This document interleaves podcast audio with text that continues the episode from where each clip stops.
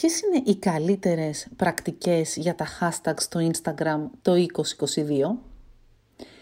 Γεια σας, είμαι η Κατερίνα Δημητρακοπούλου και είμαι instructor στη NoCrunch.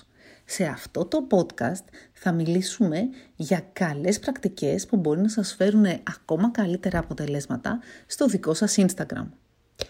Τα hashtags μπορεί να σας βοηθήσουν να φτάσουν τα posts σας σε ένα στοχευμένο κοινό, μπορεί να προσελκύσουν περισσότερους followers, να ανεβάσουν το engagement και να δημιουργήσουν γενικότερα μια πιο θετική εικόνα γύρω από το δικό σας brand. Το ζήτημα είναι ποιος είναι ο σωστός τρόπος να τα χρησιμοποιούμε. Υπάρχουν κάποια best practices που μπορούμε να ακολουθήσουμε; Φυσικά και υπάρχουν. Και σε αυτό το podcast θα πούμε ακριβώς αυτό. Το πρώτο που χρειάζεται να κάνετε είναι να φροντίζετε να χρησιμοποιείτε hashtag σε κάθε post που ανεβάζετε. Και ο καλύτερος αριθμός, σύμφωνα με την τελευταία έρευνα του Later, είναι να βάζετε 20 hashtags. Η επόμενη ε, πρακτική που είναι καλή να χρησιμοποιείτε είναι να φροντίζετε τα hashtag που χρησιμοποιείτε να είναι σχετικά αλλά όχι πάντα τα ίδια.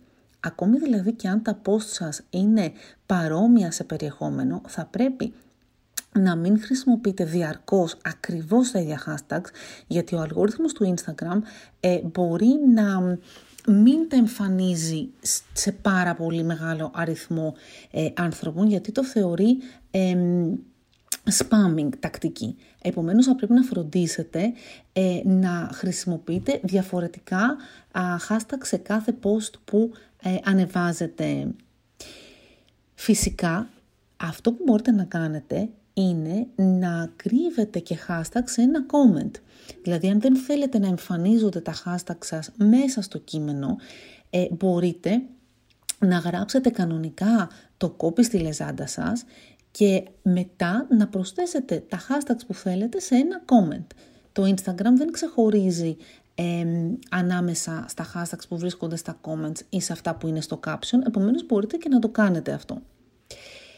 Φροντίστε επίσης να αποφεύγετε hashtags τα οποία ε, είναι band, έτσι, όπως και hashtags τα οποία είναι υπερβολικά ε, γενικά. Για παράδειγμα, το hashtag fashion έχει 900 εκατομμύρια posts.